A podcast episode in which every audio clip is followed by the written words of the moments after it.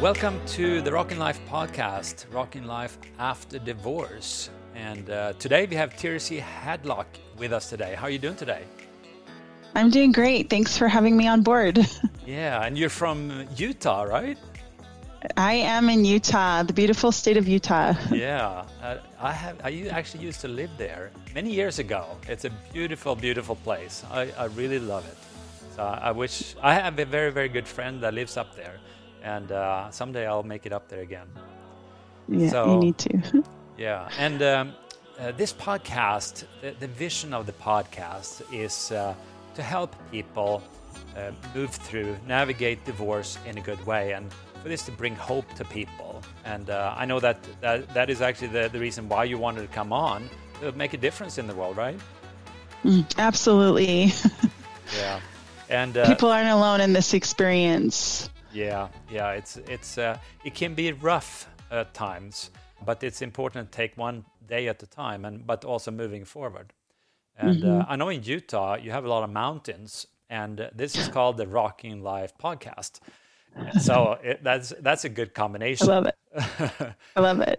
I love it. Yeah, but I've actually climbed from the bottom of Snowbird to the top many years ago. Oh, nice. And that was a beautiful climb. And that climb, to do difficult climbs, that wasn't too hard actually. But to do a difficult climb, you're always going to have paths that are easy, and then you're going to have paths that are hard. And when it's like hardest, if you're going to climb Mount Everest, it's very stupid to go up there the first time without a guide. Wouldn't you consider that pretty stupid? Oh, yes, indeed. Yeah, even if you're well trained, if you haven't gone that path before, you're going to need to have a guide or somebody that's gone before you. And the same thing with life. When you hit these roadblocks or difficult paths in life, to go by yourself is very, I would say, stupid. It's not very wise. And that's what I want this podcast to be. For you to listen, hear other people that have gone through, done the journey before, and bring hope to you. And also, we bring in coaches that also share their expertise about helping people. And also to share that it's not bad to ask for help. I think it's very wise to ask for help. And I think we guys have a harder time asking for help than women. I think that's probably pretty common. And I want to be an inspiration for guys as well. It's actually 60% guys are listening to this podcast and about 40% women. So I think that's cool. Wow. I think that's cool too. Yeah. I do. And I want to share inspiring stories, people that have gone through the journey, and we're not finished. We're in works and doing the journey together, and inspiring other people to do this journey. And you are the author and finisher of your own life. And it's been you're on an epic journey, and to let go of the life she planned and to create a life she loves. I really enjoy that headline or starter of this podcast. Can you share a little bit more? How did you come up with that introduction? Well, I needed to pick something that meant something to me. One of the things through divorce that I really struggled with was the complete lack of control that I had, because I wasn't the impetus for the divorce. I was actually blindsided by his unhappiness, and so it happened very quickly. And so for me, there was a lot of elements I just didn't have control over. So it's taken some time in my life to regain that. I don't even know what the right word would be, but to feel like I have control over certain elements of my life. I knew I didn't have control over the divorce happening. What I did have control over was how I reacted to that. And I needed to take that control back. And so part of that for me was creating a life that I love. It's been a struggle. It's been a great journey. I have learned so much. And going back into the marriage that I had, it would be really hard knowing what I know now. And what was really important for me was getting back to a life that I loved. I was happy married. I had a great life. and I enjoyed that. And so I needed to be able to enjoy life again. I have always had a bubbly personality, and I knew that was where I wanted to go. I did struggle in the beginning of the divorce to figure out how I was going to get back there. Yeah. And how long ago was the divorce? It was 5 years ago. The 5-year anniversary of him leaving, asking for the divorce, was the beginning of this week. Wow. Yeah, I've been divorced just over 5 years, and got them perspective to it. But divorce can be very difficult. It was the most difficult thing in my whole life. And I had to deal with going from having a family. I was married for 20 years and having the family unit. And then that, I think for me, I did not initiate the divorce. And I went from having the family, I have 4 kids, and then not seeing the kids, barely at all. It took a very big toll when it came to loneliness and depression to a certain extent going down. And it took quite a while, and I've shared about that in the previous podcasts. And I know you dealt with loneliness as well. And how did you learn to get comfortable being alone and to deal with that loneliness? That is such a good question. It's probably one of the elements I've struggled with the most, because I am such a people person. I enjoy being around people. I love people. Generally, I just love people. And so the loneliness is inevitable. You just have to know that it is inevitable, especially when you go from sharing your life. You had 20 years, I had 17 years, sharing your life with someone, then to doing all those things alone. And so I think first and foremost is letting yourself have what I call is the mean season, which is that whole year of first. It is the mean season.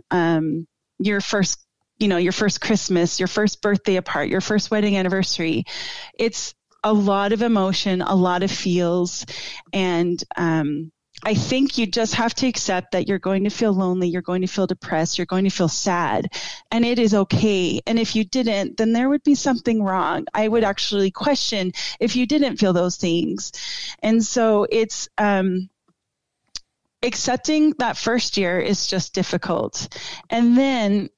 And it took me, I would probably say it took me a good 2.5 to 3 years. And part of that is, and I don't really want to get into this, is the way that I was treated by my ex-husband was a little traumatic for me. And I couldn't wrap my brain around it. But so I dealt with that depression a lot longer than I thought I would. But so after that year first, one of the things I determined was I will not let a date control me. Like, I'm going to have a lot of October 12th in my life. That was the day that he asked for the divorce. I'm not going to be sad every time that comes around. I just have too much to look forward to. I have too many. Hopefully I have, a good 30 of October 12th left in my life, Yeah. And so I know it's easier said than done, but I literally am like, I just don't, I put it out of my mind. I don't even think about it. If I have a bad day, this year it happened to be a Monday, and it was a Monday. Like, it was a Monday of all Mondays, right? But it was because it was things happening at work and things happening with my daughter. And so it wasn't, I really, and if the divorce, like the thought comes in my mind, I really just push it aside. I'm to the point where I have handled the emotion of it. I can now go, yep, that day sucked, and that day 5 years ago sucked. But that's not today. Yeah. And so I think that was one of the first things that I did that really helped me to, I don't know if loneliness is the right term in that, but I didn't want that feeling in my life, And then I think there's a lot of positive copings that you can have for loneliness, and I really embrace those. One of the biggest things was support groups. I found amazing support groups through Facebook that honestly, there were a lot of people who'd been through it, like had experiences that I was needing to, I wanted their experience to help me. So you can, how you can post on Facebook and ask questions. And so support groups were immensely helpful to me through those groups. I happened to be really lucky. a lot of us were local, and so events would be created. So that helped me create a tribe. That was the second thing that I really needed to do, especially going through divorce where I live. I was no longer going to the church that I had gone to for all my married life. I was going through a faith transition at the same time.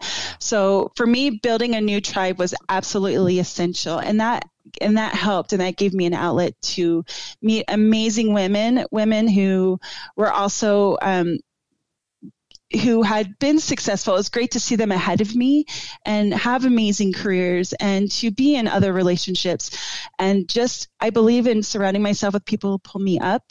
And so I was able to find amazing women, and I believe empowering women is super cool.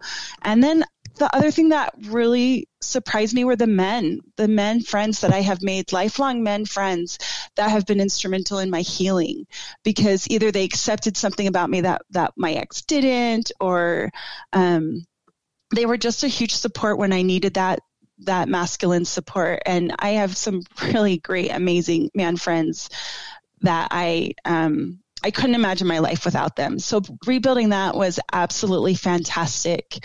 And I think the men needed me as much as I needed them. Yeah, I think, and I keep saying that, having awesome friends. Now, when I went through the divorce, a lot of the friendships that we have was common friendships. And it was, in a way, hard to keep some of the friends. And I had just moved as well, so I did not have a lot of real friends, if you call it real deep friends that you can talk to and share with. So that was actually my counselor that said, reach out to a few people that you trust and share what you're going through. And that's what I keep saying to everybody. If you're lonely, don't stay there by yourself. Reach out to somebody that you trust. And for example, a Facebook group, but even better if you have a local people that you can meet up and talk to. You mentioned church. I myself went through a lot of shame in the divorce.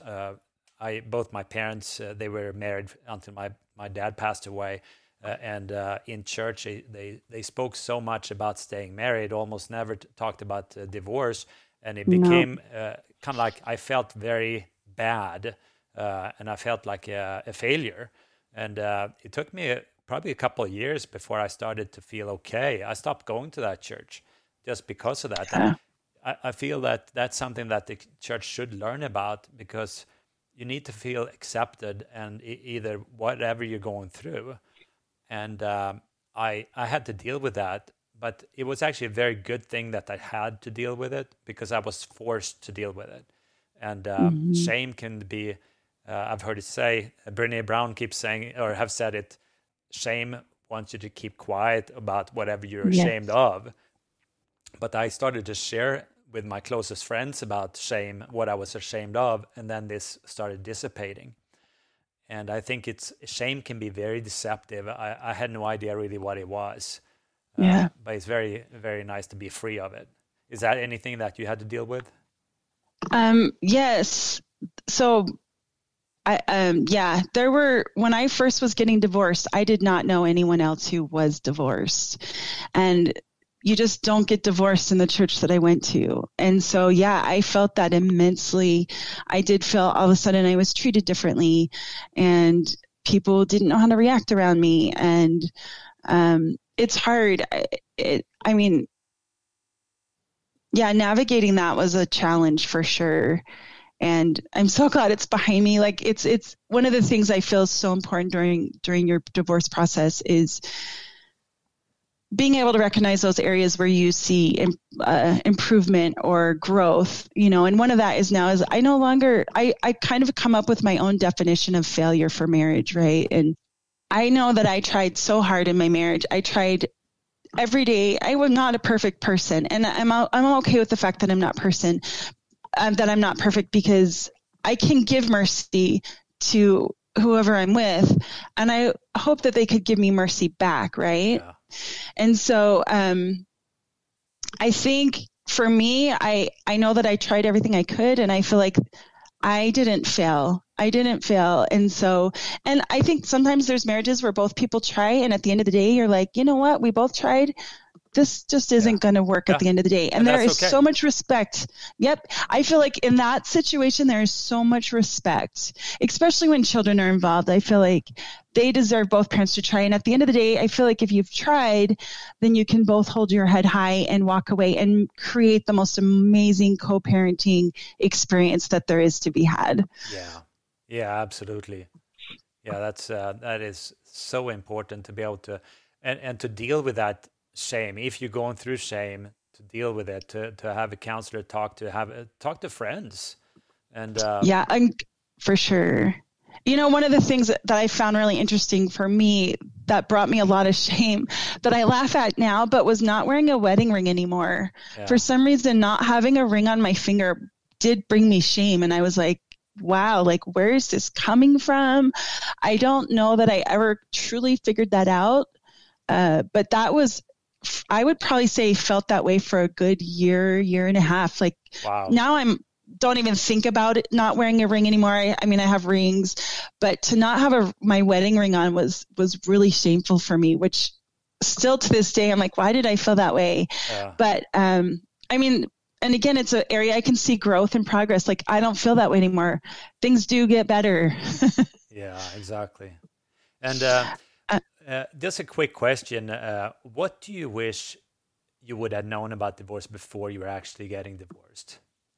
Wow. That's a good question. I think first and foremost that I wish I would have realized divorce is a process, not an event. So I remember, I was a stay-at-home mom.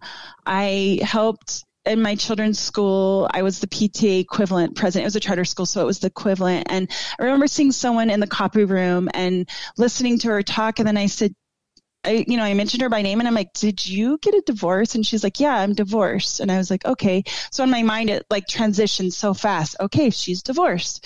And then when my divorce came, it was like, whoa, this is a process. There's the physical divorce. There's the financial divorce. There's the legal divorce. And finally, there's the emotional divorce. And the thing is divorce is different for every couple, right? My divorce is not the same as your divorce, as the other people you've interviewed. And what's even more interesting and intriguing to me is that the same divorce for the same couple is not the same. And so and you hit those stages that I was talking about different times as a couple. I mean, physical, obviously you hit that the same time as a couple, legal at the same time, financial, mostly the same time, but that emotional divorce, you're in very different stages, especially if you're the spouse who didn't want it versus the spouse who did. Yeah. And so, absolutely, that emotional divorce is, those 5 stages of grief, because divorce is a loss. It is a loss of hopes and dreams. I personally have a hard time when people congratulate people on a divorce, because I'm like, wait, while it may not, I get some divorces need to happen and I'm not talking about those divorces, but where it's too mostly healthy people who just couldn't quite make it work. It's sad. It's a loss of hopes and dreams. Absolutely. It's a mourning. And it is. And it needs to be I needed that time to be able to grieve. And it's hard because, again, my time frame was different than your time frame. I'm sure there were people who were like, come on, Tiercy, like, get it together. It's been a year and a half now. It's been 2 years. But I alluded a little bit to the way I've been treated. I had a therapist who told me my divorce was final in April and this was June. And he's like, I think you're still in shock. Yeah. I think you're just still in shock. And I'm like, I really am still in shock. And so I had to go through those stages, denial. I went through denial for a really long time. Like, how can this be happening? Wow, am I really divorced? Like, how is this happening to me? This isn't the life that I had planned. Yeah. This is not where I thought I would be. You often evaluate your goals. Where am I going to be in 5 years? Where am I going to be in 10 years? Well, 5 years before, I never would have said, I'm going to be divorced. And so, navigating those stages of grief it's important and it's necessary. And I don't know, feeling those feelings is very difficult. Feeling the feelings of rejection is very difficult. Feeling, very scared. For me, I'd been a stay-at-home mom and I was like, how am I going to provide for myself all of a sudden? There's so much fear and unknown. And then, you know, you get, for me, depression lasted for a really long time, more than I would care to admit. That's the other thing I wish I would have known, was it was going to take me longer to be able to move forward with my life than I would have hoped. One of the things my therapist said to me was, you know where you want to go, you just don't know how to get there. And I'm like, yeah, I don't know how to get there. So how do you get there? How do you go from being lonely and depressed? Because I was in the same state, very much like you. But somebody that's listening right now that is in that state, what would you say? What are the first steps? Okay, that's a great question. I feel like the first steps are, it's accepting it, and it is, okay, feeling your feelings is so important. I knew I had to feel them. I could not brush them aside, because I did have the suicidal ideation that I think a lot of people have when they go through the divorce. And I knew if I stuffed them that it would have gotten worse. And I'm like, ultimately, that wasn't the choice I wanted to make. And so it's feeling my, being able to feel my feelings. And then I used to have to give myself a timer. Okay, I am feeling so much pain, but I'm going to feel it for 20 minutes. I literally would set a timer on my phone and be like, and then after that, I had to pick myself up within 5 seconds. I'd read a book about the 5 second rule. You have 5 seconds to implement action. And then I had to get up and I, you know, either whether it was take a bath or go call a friend or go make dinner for myself, you know, like I literally had an action planned at the end of it, because I was in so much emotional pain that I could have ruminated in it. And I knew that was a bad behavior and I didn't want to get into that. So it's also long-term, it's not getting stuck there. It's going, I know I want to be over here. I want to create this life that I love. So it's setting, for me, one of the things was decisions that I made along the way that I knew would be so good for the life I wanted to create, which I am still creating. One of those was for my career. I was like, okay, husbands can leave, that's okay, but my career is something I'm going to create for myself, and I will always be present for my career. So I started looking around. My family was very big on education. And so education, when I was growing up, college was when you go, not if you go. And so that's what I fell back on as a divorced person. I had a college degree. I'd had a writing career, but I was like, I don't know that writing will fulfill me the way it did before my divorce. I mean, before when I was married, that's what I was doing when I met my husband. And then I had taken that 15-year break after the divorce. He asked for the divorce. I had a job within a month. And I started looking around that company and I was like, what do I want to do? I got hired to be a technical writer and an office manager. And I was like, this isn't what I want to do forever. So I started looking around at the company and I landed on the project managers. And I'm like, I love what they do. They're interacting with people. They're creating these great experiences for people. They interact with a lot of the people in the company that I was working with, right? And I'm like, that's what I want. So I started looking into that and researching that. And one of the decisions I made was to take a junior level certification for project management. And it's basically the basics. And because I thought I'm making this decision, but I don't even really know anything about it. So I fell back on education and I started studying for this certification, and it was a great time. I love studying. I love learning. And so I earned that certification, and I had no idea the impact that decision would have really on the career that I have today. And so just a small decision like that, looking at moving forward, right? Like I didn't know, I mean, it's scary for me to change careers. Like I'm good at writing. I could have a writing job like that, but I really want to be a project manager. What can I do to make that happen? And I made little decisions along the way. The first decision was looking around. The second decision was, okay, that's what I've landed on. Now what do I do to make that happen? Yeah, I think to have a vision is extremely important, no matter what type of person, if you're in divorce or not, but to create that vision, the long-term vision that you can look at and see, okay, there's where I'm going, and then create that process, how to get there. And that will a lot of times bring you out of this place of loneliness and depression and have somebody to talk to about it, to have a coach or a counselor or a friend that you can plan with and taking these steps. I thought it was very awesome with that timer, though. That's something that I haven't heard of, but I think it's very important because it's so easy. And I think men are more inclined to actually commit suicide. Women think about it about the same as men, but it's a much, much bigger percentage of men that actually commit suicide. And all the men I've talked to, almost every single one has had suicidal thoughts. And it's scary. And to really know that if you have these thoughts, to go and get help. It doesn't help to sit alone and thinking about these things. You have to go and find somebody to talk to, because that is not the solution. That's the most egoistic thing you can do, because the only ones you can hurt is the people that love you.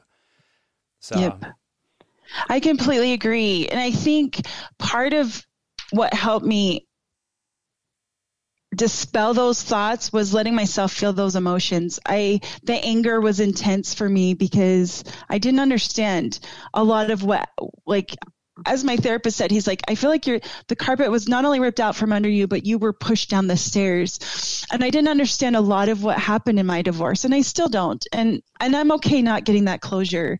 I have really worked hard to just be okay with what my thought process is. I can tell you 100% my ex-husband has a very different perspective on the divorce and what happened and what my behavior was and what mine was. And I'm okay with that.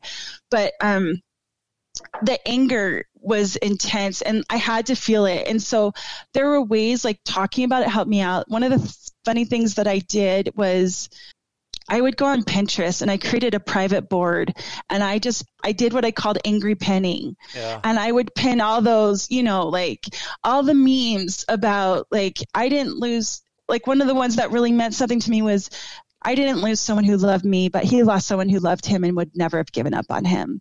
Yeah. So I called it my angry pinning, but it was my therapy when I couldn't get into therapy. Yeah. You know what I mean?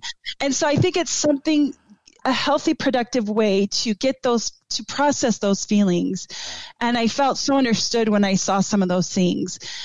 Therapy was very, very good for me. And I feel like mental health is becoming more mainstream. And I'm really glad to see that, especially for men. Yeah, especially for men. One of my favorite shows on TV is about mental health in men. And I have absolutely enjoyed it. And I hope it keeps getting better and better and better, because I mean, there's so much that, men especially are taught to stuff your emotions. You're the stoic one, and we need men who are more emotionally intelligent. We need men who can show up for themselves, understand what they're feeling, and then know how to process that. I totally agree. And for me, the divorce was actually very helpful to be able to become authentic and becoming me in a way. And, because prior to, I had a lot of masks. I pretended to have a great marriage in church, among friends, even though I didn't. And it was a lot of dealing with shame. But whenever I was forced into moving through this and to navigate this. And by doing that, I've actually come to a very healthy point right now. I can actually see so many positive things having to deal with these issues. And they usually say that when you're forced into an unknown area and actually having to take actions, that's when you grow the most. And especially if you are willing to take the steps and do the necessary things and asking for help and finding that guide around the mountain, wherever you're going to navigate these difficult paths. And that can be a counselor. It can be an awesome friend. For me, these close friends, I had two roommates that meant so much, and they're my best friends right now. And we were actually going through divorce the same time. It's actually Lloyd that I interviewed on the first podcast, and we would argue and we would talk. But I learned so much just by being able to talk to him, and I could hear myself saying to, that didn't sound good. Okay. And just keep kind of like trying to work things out instead of just working it out in your own head, which is very unhealthy, I think, if you do it long term. I agree. And I think the essential thing is having those people, those close people that you were talking about, that you trust. But they will also call you out on either your thinking errors or the things that you've done wrong. Because your BS. Yeah, exactly. Because We are not perfect. Yeah. And did I overreact sometimes? You bet. Did I need to be called out on that? You bet.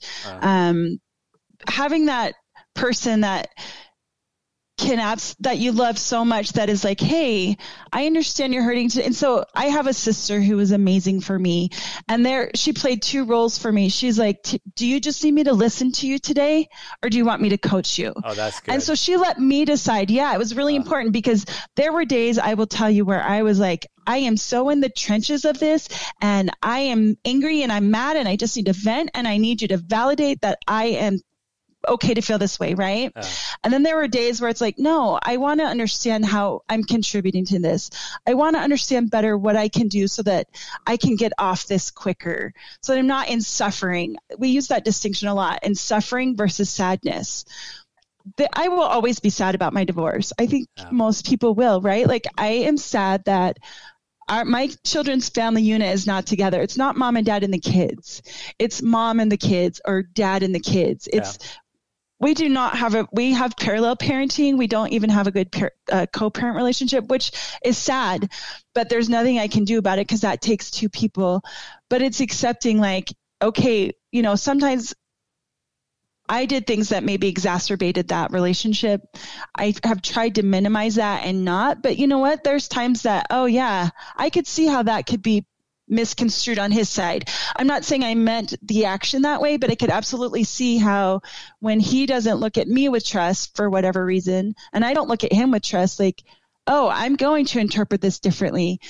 I mean, it's interesting. I have all the emails, and I came across one of them the other day that was extremely traumatic to me when I very first got it. And now I read it and I'm like, wow, I'm in a really different place now. And had I read that now, it wouldn't have the same impact on me. And I think that's part of processing those emotions, and why it's so essential and so good. And being able to be called out on my behavior was essential to me as well, in order to grow and learn. Because for me, I didn't want the divorce. So I'm like, if I'm going to make sense of this, I have to learn. This has to be a learning experience, and I have to grow from this. That to me was the reconciliation I came to how to make my divorce okay in this world, because I wasn't okay with it for so long. And I think coming to that realization for me was so helpful. Like, okay, there is good that came from my divorce. Yeah. And it's hard to be able to admit that. My sister's like, you don't want to admit this, because she kept asking me. Yeah. What's good come from your divorce? And I would not answer her. I would sidestep it. And then finally, I think it was about two and a half years in, one day I went, you know what's really great? I said, I have amazing friendships, and I'm having amazing experiences in my life that I wouldn't have had if I was still married. So I had gone to Zion's National Park and hiked Angel's Landing, which is world renowned and scary. So scary, because I don't like heights. No, but it's true. You know, I usually say that having to go through something extremely difficult like divorce, for me, it's been an amazing opportunity as well. You know, I didn't want to go there, but I went there. Right. And you can turn your life into an amazing place while going through divorce, and make this the launching of your new life. Yep. And I truly believe that, but it is not you're not going to feel like that in the beginning, but it's to hear these stories about people that has navigated this in a positive way, and find some of the tools to get there. And one of my questions to you is like, what did you learn about yourself that you didn't know? That's actually a really good question. It's been a hard journey for me. It's been a great journey. I have a friend who is uber talented. Like, he designs, he crafts, he makes things, he draws, he's a photographer. And we kept having conversations. He's like, what's your passion? What are you passionate about? What can you create? What can you create? And I'm like, I don't know. But then I finally realized So what I learned about myself is I don't have what I consider natural talents or hobbies that produce something, right? Yeah. I'm a people person. I produce relationships. But what I had to do was create myself. So, for example, you lived in Utah. You know how fantastic Utah is. Absolutely. And if you were it's every time I go somewhere else, I'm like, Utah reveals its splendor to me. It's one of the most magnificent states. I've lived in a handful. I counted it up the other day. I think it was like 7, 8, 9, 10. I could not remember exactly how many states I've lived in, but I'm like, Utah by far. I miss Maryland. That's where I grew up. That's where my family is. But Utah is super in my heart. And I realized, so this is, I started doing, I'm meeting people through that, through my Facebook groups, and I started doing different things because for me, being social was what was important to me, right? That was my passion. But I was doing a lot of things outdoors, and I'm like, I really love being outdoors now. Like, but I've created this environment. So I would go with people. So I went to a night up in American Fort Canyon with some girlfriends, and this one girl, she loved the outdoors immensely. She grew up going outdoors, and she brought these fairy lights. And then I had another time where I'd gone somewhere and someone's like, I have an extra hammock. Let's go up in the canyon. So now I own a hammock. I own fairy lights. So now I can create that experience for myself. I can create that I am an outdoor person. Yeah. Just like a long time ago, I set a goal to run a half marathon. And when I initially started, I'm like, I'm not a runner.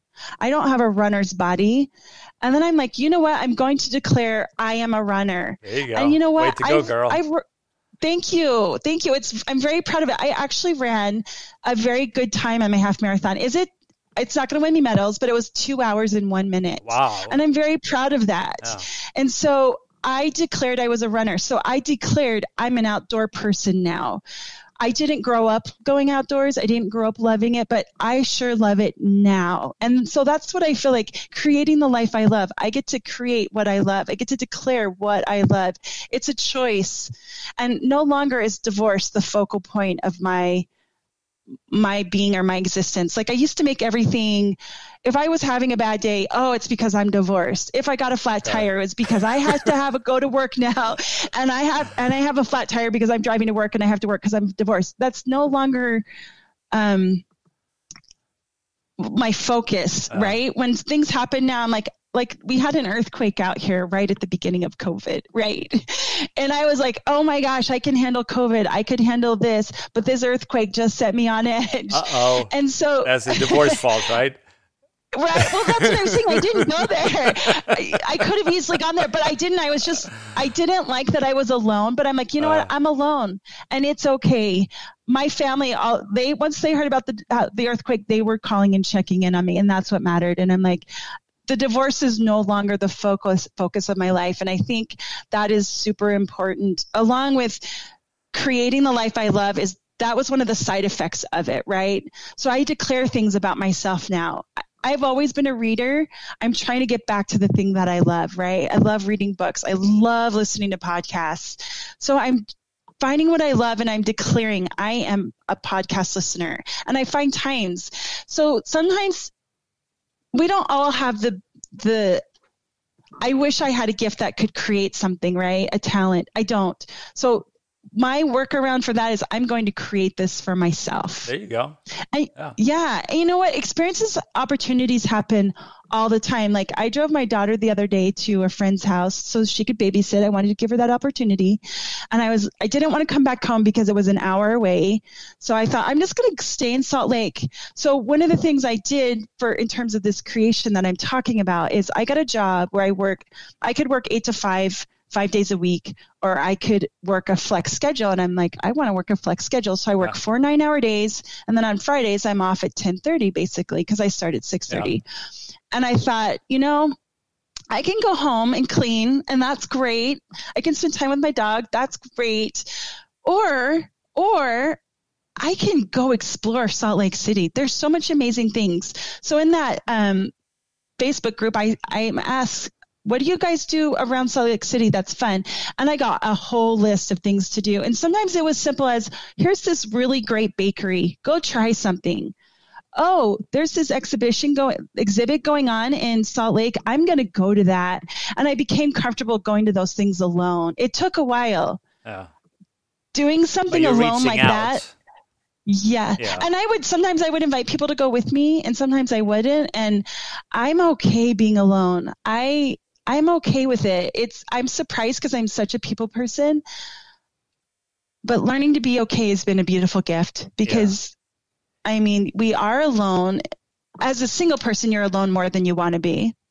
Yeah, exactly. For me, it was very difficult in the beginning. Close after the divorce, I started dating, online dating for about a year. And then I realized I did it for the wrong reason. I did it because I was lonely. So I actually stopped dating for a long time. Good job. And now I'm not lonely. I haven't been lonely in years. So it's like I've cut a very good spot, because if you're dating out of loneliness, you're dating for the wrong reason. You're most likely going to find somebody else that's also lonely. So it's like it'll be a vicious cycle. But one thing that I've learned, and it ties a little bit into this, blaming the divorce for everything. But I've heard somebody say, life doesn't happen to you. It happens for you. What do you think about that? Yeah, I have a friend that thinks has talked about that a lot. I'm still navigating that. I think what resonate with more, and I'm not saying that thought doesn't hold true. I just haven't figured it out for myself. But as what happened to I learned something that I call security language. And what it means is, so if I'm dating let's say you and I are dating, you're my partner. One thing that I have this is hard because I'm like, do I trust this environment to share this? But I will. I don't like the thought of being abandoned again. I don't like the thought of being alone. I grew up with a single mom who was amazing and strong. My dad was not in my life from the time I was 2. So now I've, if I were to go there, I could say my husband left, he abandoned me, right? Yeah. I don't do that. I don't make that my story, but I do have a fear of people leaving. And so, if the security language is called, so if you and I were dating, my security language, if we're in an argument, is, hey, I know we're fighting right now, Tiercy, but I'm not going anywhere. We're just having a disagreement. We're going to work this out, right? Yeah. And so, and I'm trying to remember why, sorry, my brain does this sometimes. I can't remember your initial question and why I thought, the whole what happens to you. So I was recently talking with a therapist about that whole concept that I was just talking to you with. And he said, the interesting thing is it's called trauma care response, is you ask what happened to you to make this your response, right? Like what happened to, instead of blaming your partner, you're doing this because of why. It's, well, what happened to make you respond this way? What happened, or anyway, it's still something I'm rattling around in my brain. It's still something that is fluid, what it means, what happened to me, or it happened for me. I think that's a great way of looking at something. It's a positive spin on it. For me, it's become a lot easier to deal with difficult things, because I know that I will move through this. It did happen for me. And I actually think a lot of things that's happened right now due to the divorce, it's thanks to the divorce that I'm currently in this position, which I'm so happy for. I didn't want the divorce, and it did happen, but it happened for me, because I was now I'm in, I believe, where I'm supposed to be. So, but, nice. And also about women and men are different. And what I hear is most women, they need security, and men needs to be valued. So it's like different needs. And it's very important to communicate. I talked to, interviewed Randy last episode, and he taught, he counselor, he's divorced, but it was 13 years ago. And now he and his current wife, they coach people. And he's talking about that, the importance when you argue, because in a new relationship, you're going to have arguments, but the importance that the man, when you argue, express what you just said, security, that it's okay. Everything is going to be fine after we're finished arguing. Yeah. So both person, and that the man feels valued in this situation, and to be able to work, we're going to work things through. So, right. But, I think that's important. So, something security language for you, it might look like, hey, I know we're having this disagreement, but I really value your input and your decision, your input and your thoughts on this. Let's just take a break and get out of our, the emotional part of our brains. Let's come back tomorrow when we can actually really listen to each other. I think I was listening to a podcast the other day with John Gottman about how much conflict really determines the quality of the relationship. And so learning how to argue and have a disagreement in a very productive way has been very important to me as I've gone through divorce, even though, so my ex-husband and I had very low conflict. So,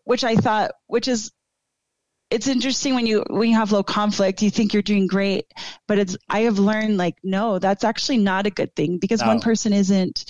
Yeah. And so I'm like, okay, so really what's essential is learning how to have those discussions in a very productive manner. Yeah. To be able to resolve things. And that's what Randy said.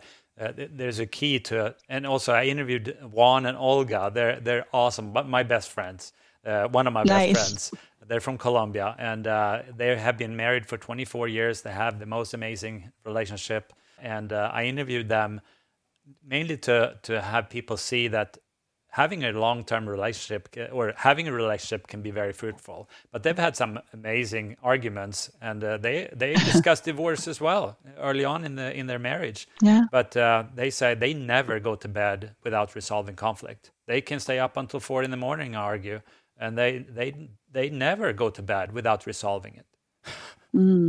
Wow. Sometimes I need that break. I think it's whatever agreement you make with your partner, that's what matters. Yeah. Some people don't want to go to bed with unresolved conflict, and I get that. For me, I get so tired and I get illogical that it's best for me to go to sleep, and then I wake up in the morning with a fresh brain. So I think it's just communicating with your partner, right? I feel like the communication I had in my marriage, I realize now, I thought at the time was great, but being divorced, I've learned, wow, we didn't communicate at all. I'm sure you do that too. You evaluate, like, what could have been better? What was my part? What was his part? Or, for you, her part, because I want to take ownership for what I did. I want to understand my part and whatever made him unhappy. Yeah.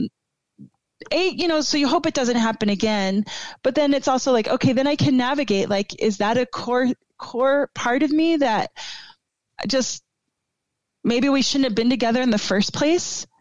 He was young when we got married. I was a little bit older, but we were still pretty young. And it's like, I didn't know enough about myself back then. I think that's also important to have the conversation. And like Randy explained, it's important to have like a regular checkup, just like you take your car in and have your oil change and fix.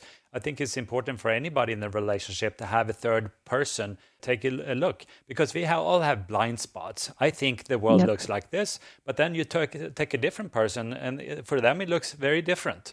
And to be able to have somebody give input and see, oh, maybe it isn't like that. So, we're going to round off the podcast here. I really appreciate the time with you. It was really, really awesome. And I just want to ask if you have any ending thoughts for our listeners, like encouragement, hope, whatever. Yeah, of course. I was that person through my divorce, especially in the first year and a half, maybe even 2 years, who when people said it gets better, I'm like, no, it doesn't. Just stop talking, right? Like, it doesn't get better. But I am here to tell you it gets better. You start, first of all, I would say, look at the ways you've improved, especially with the emotional part of the divorce. Like, if I would get upset, it started getting shorter and shorter and shorter. And now things happen. I'm like, as long as it doesn't infect my children, I just let it roll off my back. I'm like a duck, right? So it does get better. You do have to put effort into creating a life you love. It doesn't happen.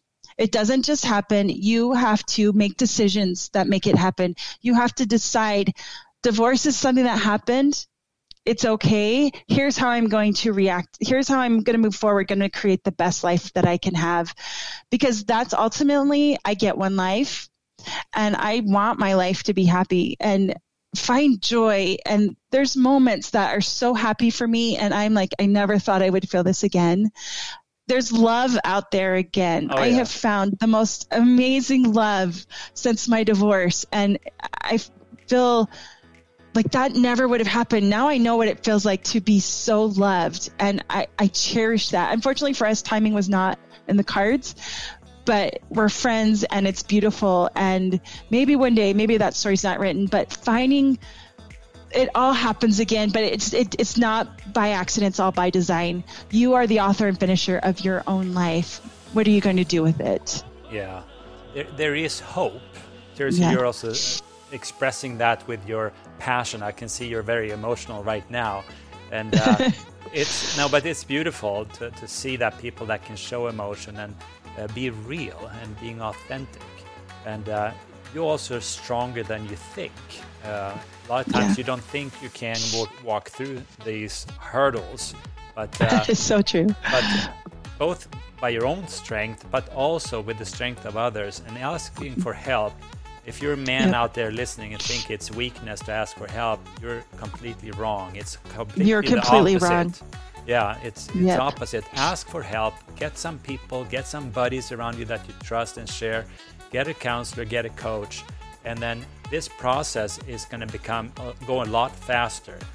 You're going to be able to shorten the time from start to becoming okay, and then continuing going upwards this climb together. And that's what this Rockin' Life podcast is about, and Rockin' Life After Divorce is to bring hope, to bring people to get this hope back and be part of the journey. Join our Facebook group, Rockin' Life After Divorce, and we will support each other. We'll do this climb together. And because I'm on the climb, Tiercy, you're still on the climb. Indeed. And do it the rest of our lives. That's the key about life. It's a journey. It's not just happening to you. It's a journey, and it can be an awesome journey, but you have to take the step yourself. So that's a little ending to this awesome podcast. And if you have any questions, please email to rockinglifepodcast@gmail.com. And you can also actually leave a message in the description below in the podcast. You can record your question. If you have a question for me or any of the coaches that come in, or any of the people that I interview, we have Q&A now and then, and we can answer your questions. So have an awesome life, and thank you so much, Tiercy, for being on the podcast. Thank you for inviting me. This opportunity was amazing. Thank you. Thank you so much.